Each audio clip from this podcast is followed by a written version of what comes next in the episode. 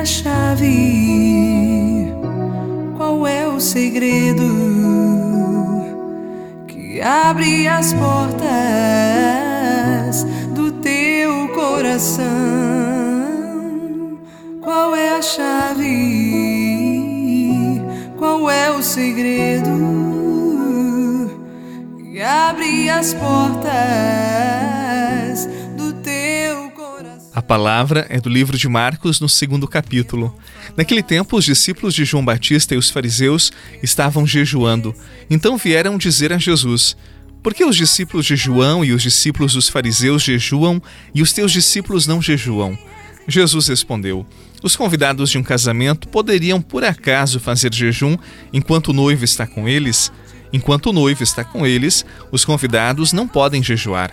Mas vai chegar o tempo em que o noivo será tirado do meio deles. Aí então eles vão jejuar. Ninguém põe um remendo de pano novo numa roupa velha, porque o remendo novo repuxa o pano velho e o rasgão fica ainda maior. Ninguém põe vinho novo em odres velhos, porque o vinho novo arrebenta os odres velhos e o vinho e os odres se perdem. Por isso, vinho novo em odres novos. Palavra da salvação. Glória a vós, Senhor.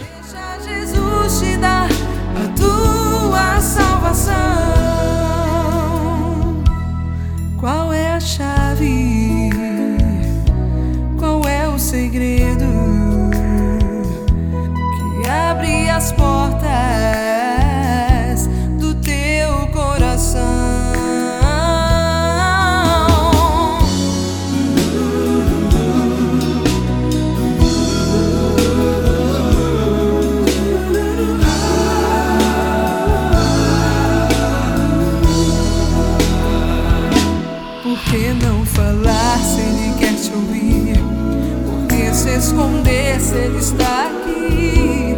Por que não aceitar se ele quer te dar? Por que insistir em resistir? Pois ele tem tanto pra te falar.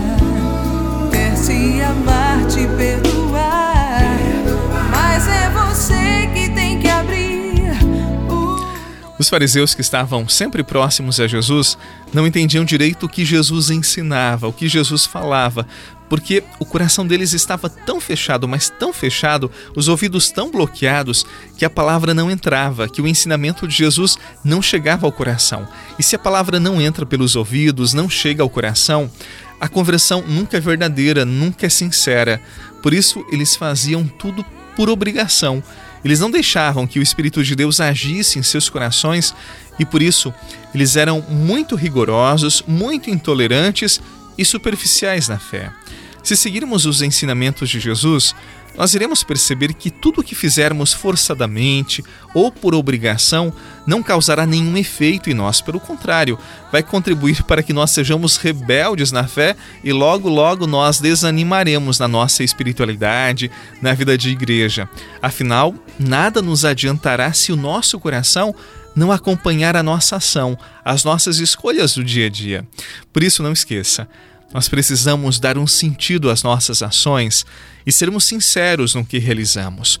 O homem de mentalidade mundana, ele não entende as coisas do espírito, as coisas boas da oração, por exemplo. Assim como o remendo novo rasga o pano velho e o vinho novo rompe o odre velho. Acredite, para entendermos as coisas do alto, nós precisamos nos renovar, nós precisamos nascer de novo com uma nova visão sobre a realidade da vida, da nossa fé. E para acolher o vinho novo, que é Jesus, nós precisamos de uma nova mentalidade, nós precisamos de abertura interior a fim de que aconteça em nós a purificação necessária e assim nos tornarmos pessoas renovadas em Jesus. Subo ao altar de Deus, que é a alegria da minha juventude. Subo silenciosamente,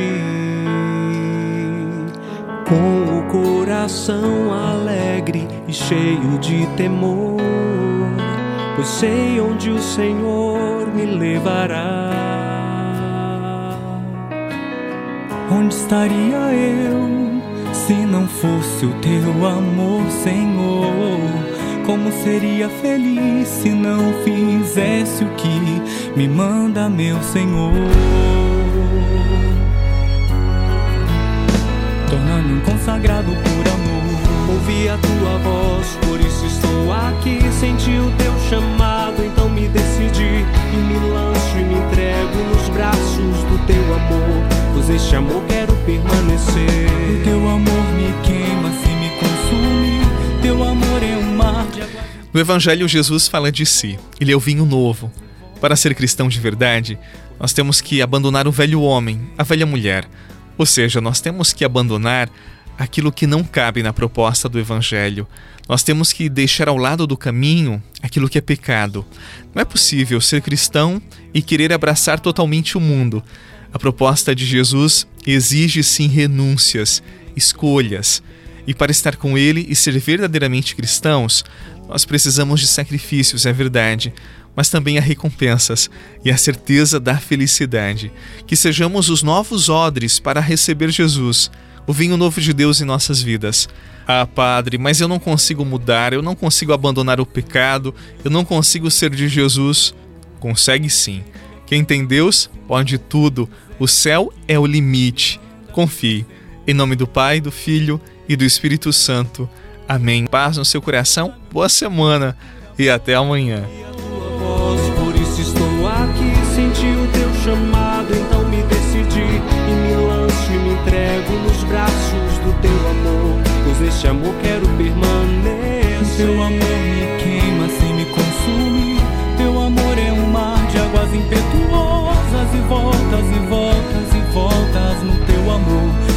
Este amor quero Você rezou com o Padre Eduardo Rocha, pároco da Catedral de Tubarão. Se você deseja receber a oração direto no seu celular, envie uma mensagem com a palavra oração para 48 99644 1433.